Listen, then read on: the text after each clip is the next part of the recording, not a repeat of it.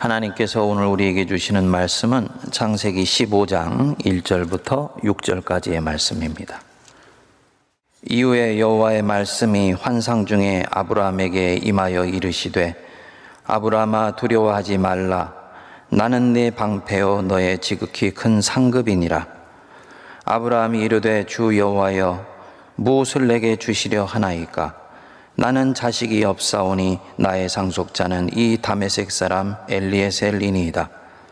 아브라함이 또 이르되 주께서 내게 씨를 주지 아니하셨으니 내 집에서 길리운 자가 내 상속자가 될 것이니이다. 여호와의 말씀이 그에게 임하여 이르시되 그 사람이 네 상속자가 아니라 네 몸에서 날 자가 내 상속자가 되리라 하시고 그를 이끌고 밖으로 나가 이르시되 하늘을 우러러 뭇별을 셀 수 있나 보라 또 그에게 이르시되 내 자손이 이와 같으리라 아브라함이 여호와를 믿으니 여호와께서 이를 그의 의로 여기시고 아멘. 천국에는 소망나무가 있다 그럽니다. 크리찬이 이 땅에서 기도를 하기 시작하거나 하나님이 주신 소망을 가슴에 품고 살기 시작하면 그 나무에 조그만 망울이 가지에 맺히기 시작한다 그럽니다. 그래서 크리스찬이 계속 기도하는 만큼 이 망울은 자라가게 되고 소망을 품고 지속적으로 살게 되면 그 과일이 점점 자라서 기도가 응답되고 소망이 실현이 되면 이 과일이 툭 떨어져서 천사의 바구니 안겨져 천국 성도들의 식탁으로 올라가게 된다 그래요. 목사님, 진짜 그렇습니까? 그렇다고 얘기를 합니다. 그런데 이 소망나무에는 아직까지 망울만 가지에 매달려 있고 자라지를 않는 과일이 굉장히 많다 그럽니다. 땅에 사는 성도들이 기도를 시작해 놓고는 응답되지 않는 것을 보고 기도를 포기해 버렸다든지 소망이 도저히 이루어지지 않을 것 같으니 그 소망을 접어버렸다든지 이런 경우들이 너무나 많기 때문이라는 것이지요. 우리 성도님들은 어떠세요? 살면서 무엇인가를 간절히 바라고 기대했는데 그것이 내 인생 속에서 이루어지지를 않을 것 같다. 해서 그 기대를 슬며시 접어본 적이 있습니까? 믿음의 소망이 내게 있었는데 그 소망한 것이 이루어지지 않을 것 같아서 그 믿음을 슬며시 접어버린 적이 또 있습니까? 혹시 그러려고 지금 하고 있으시지는 아니하신지요? 신앙의 순례 중반을 지나고 있는 아브라함이 바로 이런 상황에 처해지게 되었습니다. 15장 1절 앞부분에 보면 이후에 라고 말씀했지요. 14장의 일이 끝난 후에입니다. 14장에서 가나안 전쟁이 벌어져서 엘라망 그돌라오멜이 아브라함의 조카인 롯을 생포해 갔습니다. 이 소식을 들은 아브라함이 자기 집에서 길리온 사병 318명을 데리고 이 그돌라오멜을 추적해 가서 그의 병사를 무찌르고 결국 조카 롯을 구해 오게 되었습니다. 바로 이런 좋은 일이 일어난 이후에입니다. 여호와의 말씀이 환상 중에 아브라함에게 임하여 이르시되 아브라함아 두려워하지 말라 나는 네 방패요 너의 큰 상급이니라. 아브라함이 지금 뭔가를 두려워했던 것 같습니다. 아마도 이랬을 것 같아요. 비록 이번에는 하나님의 은혜로 이 가나안 전쟁에서 내가 승리를 거둘 수 있었지만 만일에 그돌라오멜이 전열을 정비해서 다시 쳐들어오게 된다면 나는 그 전쟁에서는 이기지 못할 것 같다.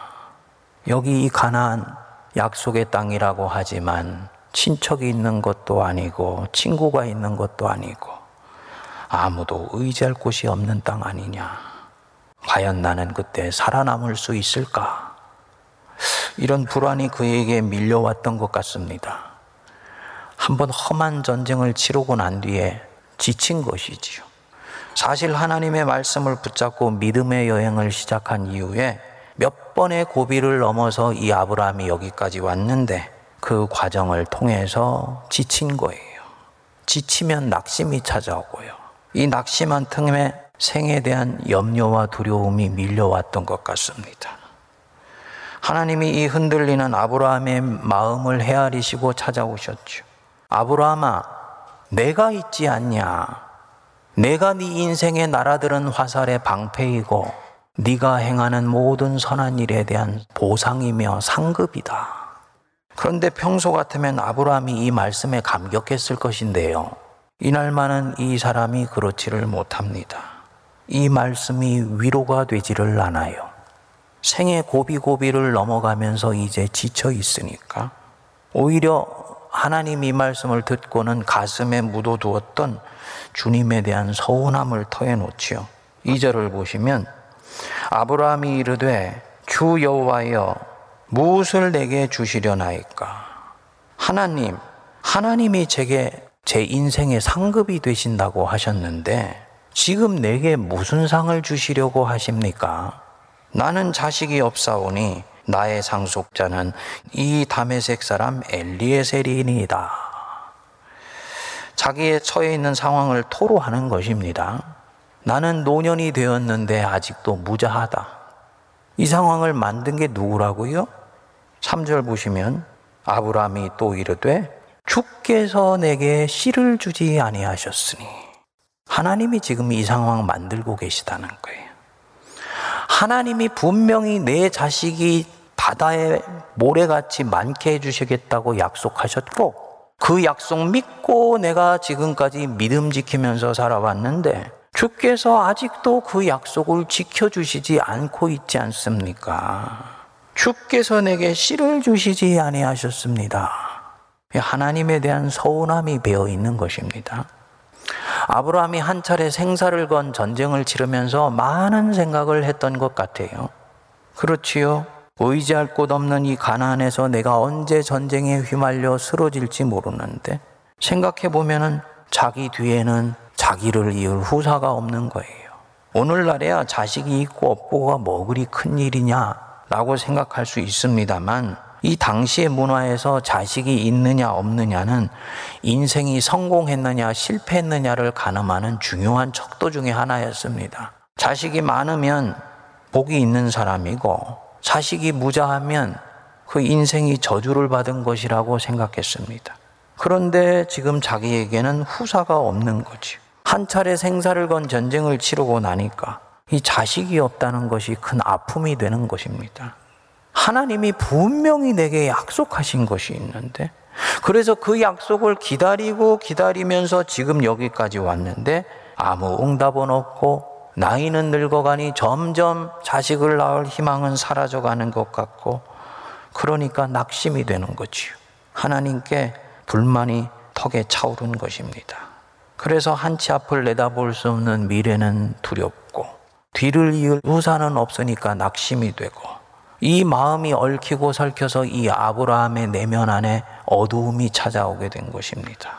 성경에 한마디도 얘기를 안 했지만 아 나는 슬퍼 이런 마음이 들었을 것 같아요. 사실은 이런 면에서 보면 아브라함이나 우리나 별반 다르지 않습니다. 우리도 아브라함처럼 때때로 삶에 지치고 낙심이 되는 경우가 있지요. 기도하며 또 기도하며 기다렸는데 그 기도에 응답은 없고 내가 바라고 소망하는 것이 이루어질 수 있다라는 확신은 점점 사라져가는 것 같아요. 이때 이 사람 안에 회의가 찾아옵니다. 당연히 신앙은 정렬이 식어가게 되고요. 응답하시지 않는 하나님에 대해서 표현은 하지 않지만 회의하는 마음이 듭니다. 그리고 마침내 슬며시 그 영적인 기다림을 내려놓습니다. 지쳐서 낙심했으니까. 아브라함이 지금 딱 그 상태입니다. 내 상속자는 내 집에서 길리운 이 다메섹 사람 엘리에셀이니다. 하나님이 아브라함의 이 낙심한 마음을 헤아려 주셨습니다. 여태까지 내가 너를 어떻게 여기까지 인도했는데 그런 믿음 없는 말을 하냐? 하고 나무라시지를 않습니다. 우리 주님은 우리가 얼마나 연약한지, 얼마나 깨지기 쉬운지, 흙으로 만들었기 때문에 조금만 묽으면 일그러지고 조금만 되면 바람에 금이 가서 쩍쩍 날아가 버리는 존재인지 아세요. 그래서 이 아브라함을 위로하면서 다시 말씀하십니다. 거기 4절에 보시면 여호와의 말씀이 그에게 임하여 이르시되 그 사람이 네 상속자가 아니라 네 몸에서 날 자가 네 상속자가 되리라. 다시 이전의 약속을 환기시켜 주시는 거예요. 그리고는 5절 우리 같이 한번 읽어 보겠습니다.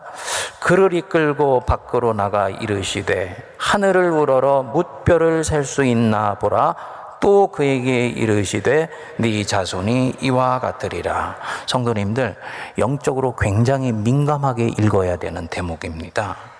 그냥 4절로 말씀하고 끝나도 되는데 이 하나님이 아브라함의 장막 안으로 친히 들어오셔서는 아브라함의 손을 이끌고 이 장막 밖으로 나가신 거예요. 그리고는 하늘을 가리키시는 것입니다. 그러니까 장막 안에 갇혀 있던 아브라함을 장막 밖으로 이끌어내어서 새로운 세계 앞에 딱 세우시는 거예요. 굉장히 영적인 대목입니다. 아브라함은 지금 불평하고 원망하고 낙심하고 좌절하지. 환경에 의해서 거의 질식되기 직전의 상황이죠. 마치 한 사람이 장막 안에 갇혀 있는 것과 대단히 유사한 상황이에요. 이 장막 안에 갇혀서 눈앞에 있는 1미터 거리의 좁은 안목으로만 자기의 세계를 바라봅니다. 그리고 자기의 세계는 이렇다고 힘들어해요.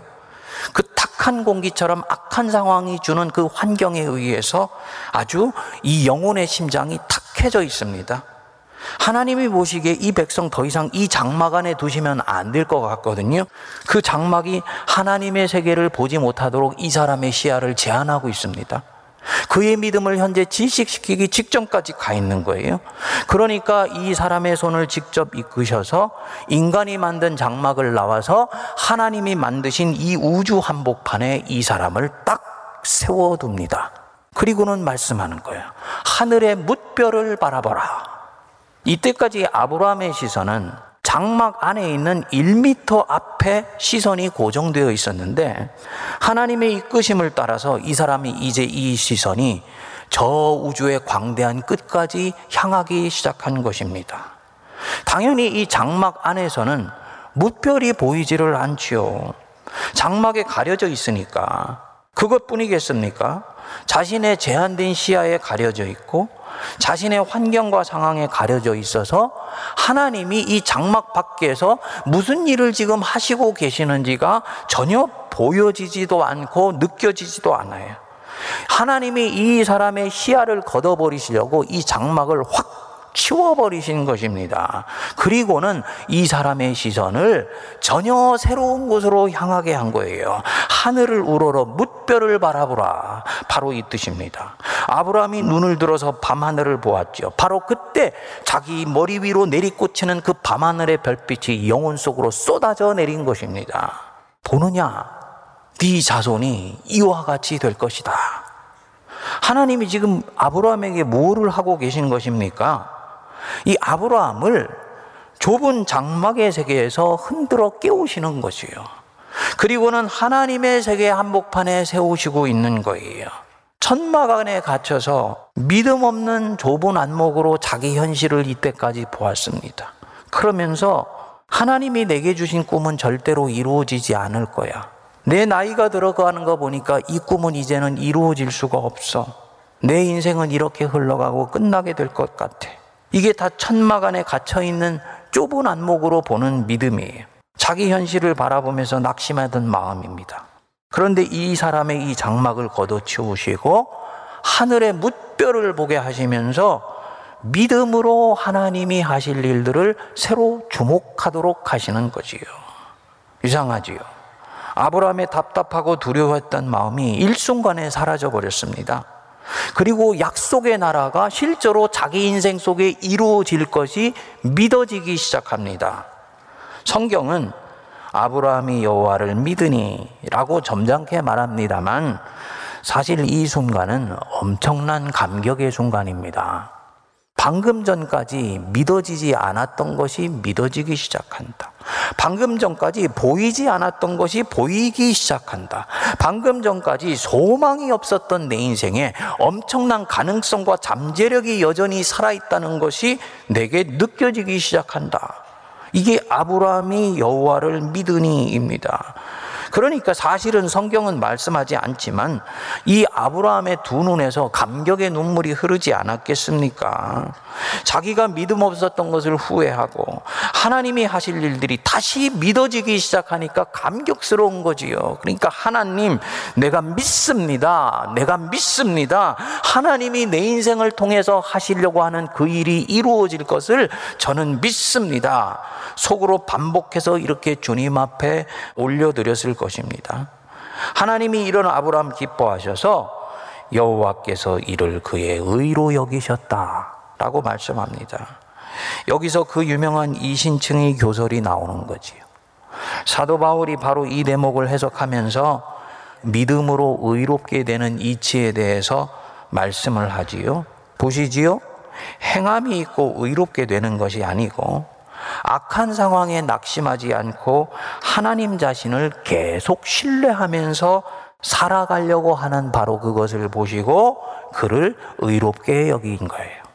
이것이 끝이 아닙니다. 이제부터 본격적인 믿음의 여행이 시작되는 것이요. 바로 이 믿음 때문에 그는 의로운 삶을 계속 살게 될 것입니다. 이 믿음이 있기 때문에 선한 싸움에서 후퇴하지 않을 것입니다. 이 믿음으로 자기가 약하다는 걸 알지만은 다른 약한 또 누군가를 도우려고 할 것입니다. 이 믿음이 있기 때문에 물질에 매이지 않고 작은 것이지만 주님의 나라를 위해서 사용하려고 할 것입니다. 이 믿음이 있기 때문에 절대로 불의에 굴하지 않고 하나님이 빚으신 하나님의 의인으로 점점 빚어져 가는 거예요. 인생 살다 보면 그리스도인에게 이런 신앙의 위기는 몇 차례 찾아옵니다. 믿음에 자기 인생을 걸고 살아온 사람, 말할 것도 없고요. 거기까지는 가지 않더라도 적어도 어떤 사람이 성도라면 그는 반드시 자기 신앙에 대해서 뒤를 돌아다 보면서 회의하고 갈등하는 순간이 한두 차례는 옵니다. 저는 오래전에 어느 신앙인의 모임에 갔다가 한 50대 초반의 성도님이 자기 인생을 돌아보면서 했었던 말을 잊지를 못합니다. 그분이 그러시더라고요. 태어나서 지금까지 예수님 믿고 살아왔습니다. 열심히 산다고 살았는데 돌이켜보니 지금 내 손에는 아무것도 쥔 것이 없습니다. 이것 이루려고 그렇게까지 열심히 믿어왔는가 생각하니 삶의 회한이 따릅니다. 저는 그 말을 잊을 수가 없습니다. 왜냐하면 우리도 그렇게 될 수 있으니까.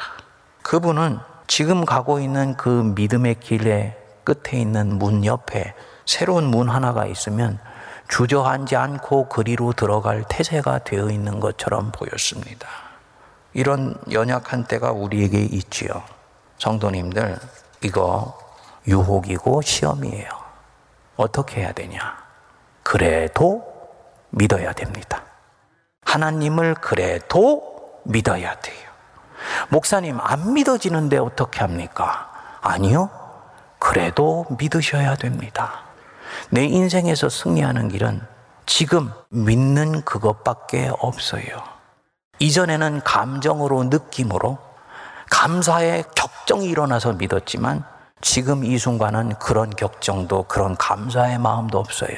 그래도 믿어야 됩니다. 신락 같은 의지 하나로라도 믿어야 돼요. 여태까지 걸음이 헛되지 않게 하기 위해서라도 이 사람은 믿어야 돼요. 반드시 이런 때에는 다른 괜찮아 보이는 문이 하나 나타나게 돼요. 여태까지 왔었던 길 옆으로 살짝 벗어나서 새로운 곳으로 들어가는 이 그럴싸해 보이는 문이 나타나게 돼 있습니다. 그런데 그 문 안으로 절대 들어가시면 안 됩니다. 그 문 안으로 들어가면 그 순간은 새로운 탈출구를 만든 것 같지만 내 인생은 그때부터 망하기 시작합니다. 왜냐? 이 사람의 자기 인생의 통합성이 깨져버렸기 때문이에요. 마치 연필의 한복판이 뚝 분질러진 것과 같은 현상입니다. 아브라함이 그 위기 직전까지 갔어요. 내 상속자는 다메섹 엘리세셀이니다. 나는 이 사람 바라보면서 살겠습니다. 이 뜻이죠. 이 말은 단순히 상속자를 다메섹 엘리에셀이라는 자기 종으로 세우겠다는 의미가 아닙니다. 아브라함이 이제부터 무슨 소망을 가지고 살려고 하는지를 주님께 말씀드린 거예요. 이때까지 아브라함은 이 15장 1절 앞부분에 올 때까지는 분명히 하나님의 약속을 신뢰하면서 살아왔어요.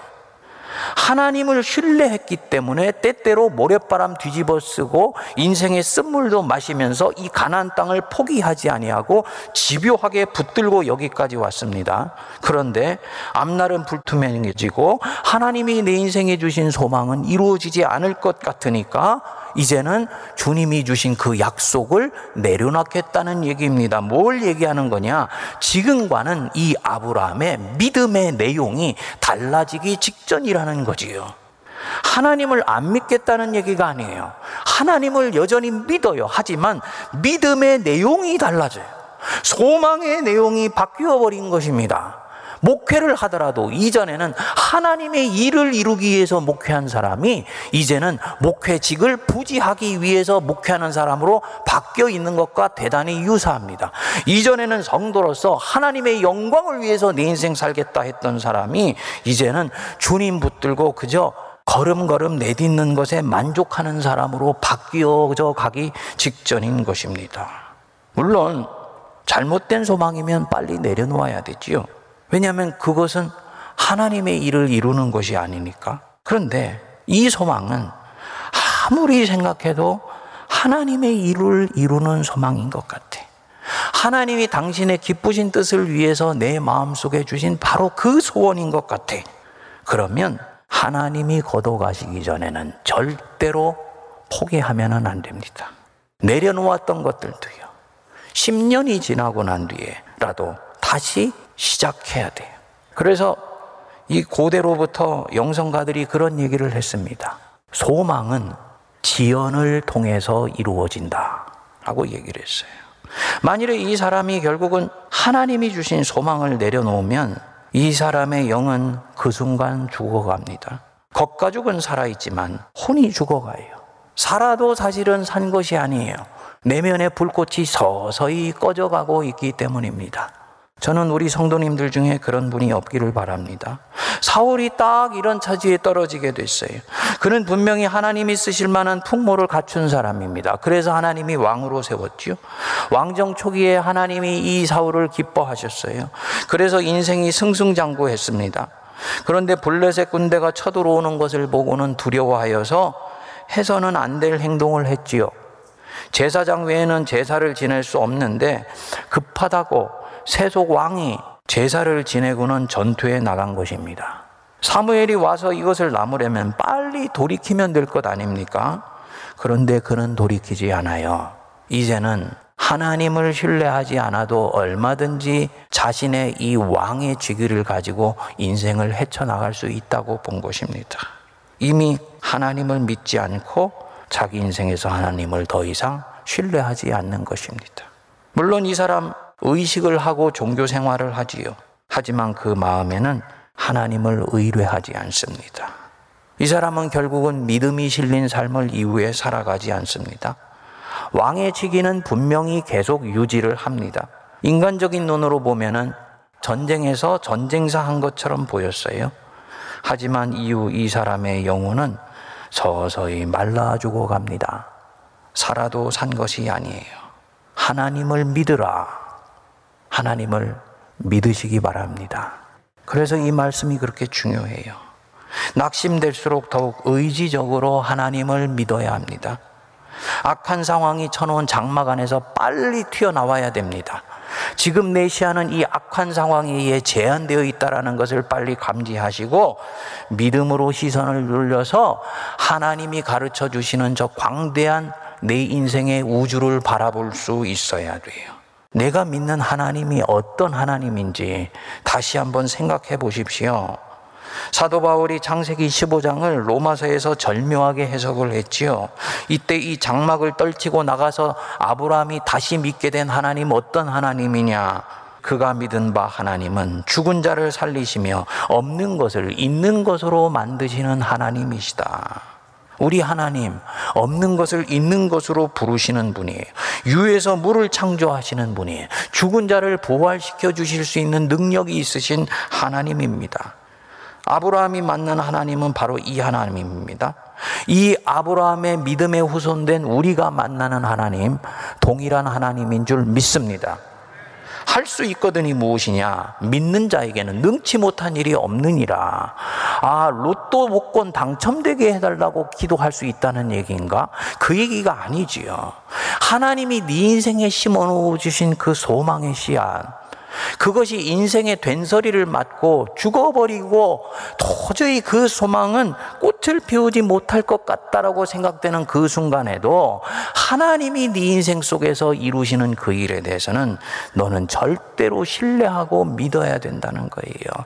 없는 것을 있는 것으로 만드실 수 있는 분이니까 바랄 수 없는 중에서도 바랄 수 있도록 나를 이끌어 가시는 하나님이니까 그 하나님을 붙잡고 소망의 걸음을 삶을 계속 이어가야 네 인생은 결국 승리를 거둔다. 이것을 믿으라는 것입니다. 그래서 아브라함은 이제 이 자신의 회의와 낙심의 장막에서 나오지요. 광대한 우주를 이고 하나님의 세계 한복판 속에서 이제 살아가요. 그래서 로마서 4장 18절은 말씀합니다. 이제는 바랄 수 없는 중에 바라고 믿을 수 없는 중에도 이 사람 믿어요. 믿음이 흔들리지 않습니다. 그래서 로마서 4장 20절에서 22절 말씀합니다. 믿음이 없어 하나님의 약속을 의심하지 않고 믿음으로 견고하여져서 하나님께 영광을 돌리며 약속하신 그것을 또한 능히 이루실 줄을 확신하였으니 그러므로 그것이 그에게 의로 여겨졌느니라. 한 가지만 짚고 말씀을 마무리합니다. 왜 하나님은 75세에 약속하신 것을 100세가 되어서야 이루어 주시는가?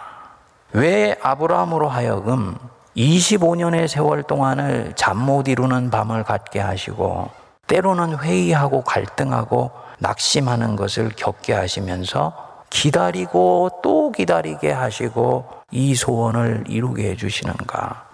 아들 문제가 아니라도 이 낯선 땅에 가서 그가 믿음의 싸움을 하기 위해서 치러야 되는 여러 가지 수고가 너무 많을 터인데 왜 이 아들 문제를 붙들고 25년 동안을 씨름하게 하시는가? 이유가 있습니다. 아브라함은 신앙의 1세대입니다. 부모들한테 신앙의 매뉴얼을 물려받은 바가 없어요. 그러니까 사막의 모래바람 뒤집어 쓰고 맨몸으로 하나님을 배우고 익혀가야 됩니다. 이 사람이 하나님을 만난 모든 경험과 모든 흔적은 전부가 다 자기의 믿음의 후손들에게 견본이 되는 거예요. 넘어진 것도 승리한 것도. 그러니까 아브라함의 이 기다림의 세월은 자신과 함께 믿음의 후손이 되는 모든 사람들에게 샘플이 되고 모델이 되는 것이지요. 그래서 선민 언약이 어떻게 성취가 되는가가 후대 확고히 인식되고 그 선민은약을 나도 가졌다 하는 사람에게 계승되는 모델이 되게 하시려고 아브라함에게 이 시간을 갖게 하는 것입니다. 그러니까 하나님은 아브라함의 인생 속에서 그를 따라오는 모든 믿음의 사람들의 신앙의 흔적들도 함께 바라보면서 이 포석을 놓고 계시는 거지요. 하나님은 멀리 보고 계신 거예요.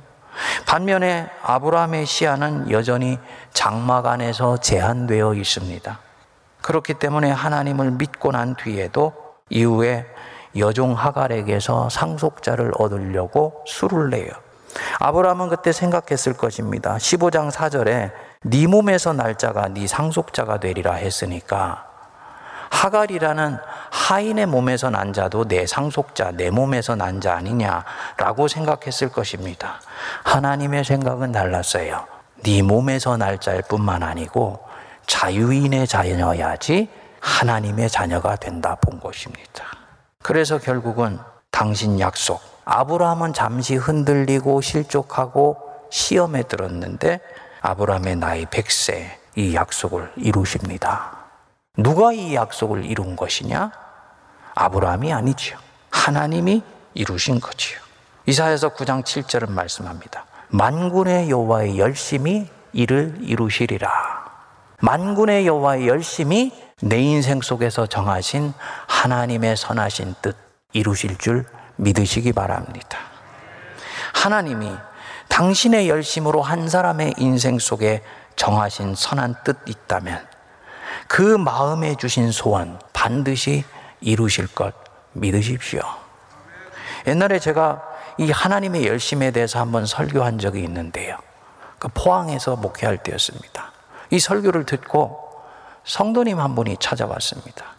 목사님, 오늘 목사님의 설교를 들으면서 제 안에 오랫동안 가졌던 소원 하나가 잊혀져 있었던 것이 떠올랐습니다. 자매였습니다. 목사님, 저는 문학을 공부하는 것이 꿈이었어요.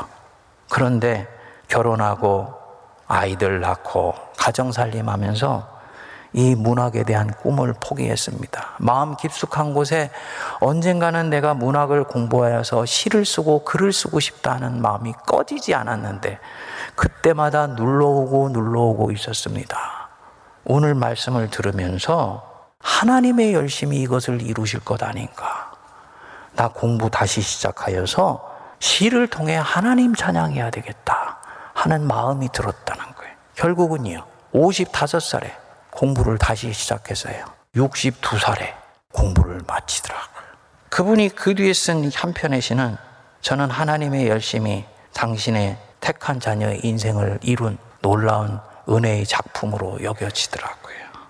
사랑하는 여러분, 하나님은 우리에게 정하신 일 이루십니다. 내 마음에 주신 소원이 있다.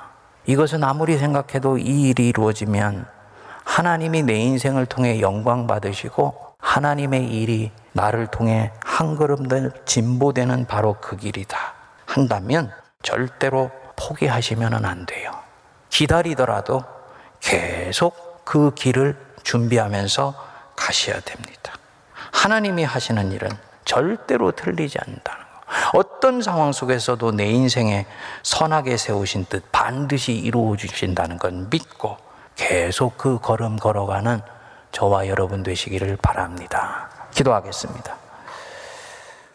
살아 역사하시는 하나님 아버지, 인생의 거칠고 악한 환경 속에서 때로는 낙심하며 좌절하며 불현듯 몰아닥친 이 코로나의 찬바람으로 인해 성도들의 심령 속엔 된소리를 맞아 그 마음의 소원은 꺾인 것 같으며 인생의 꿈은 사라진 것 같으며 지금 나는 무엇을 바라봐야 되는지 모르는 그런 상황에 있는 성도들이 있습니다.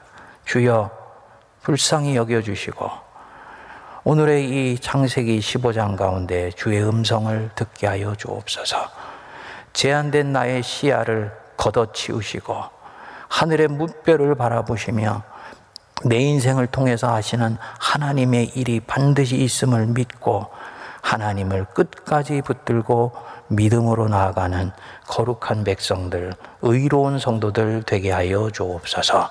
그래서 하나님께 영광 돌리게 하여 주시고 이를 이루신 하나님을 찬양하는 인생이 되게 하옵소서. 예수님 이름으로 기도하옵나이다. 아멘.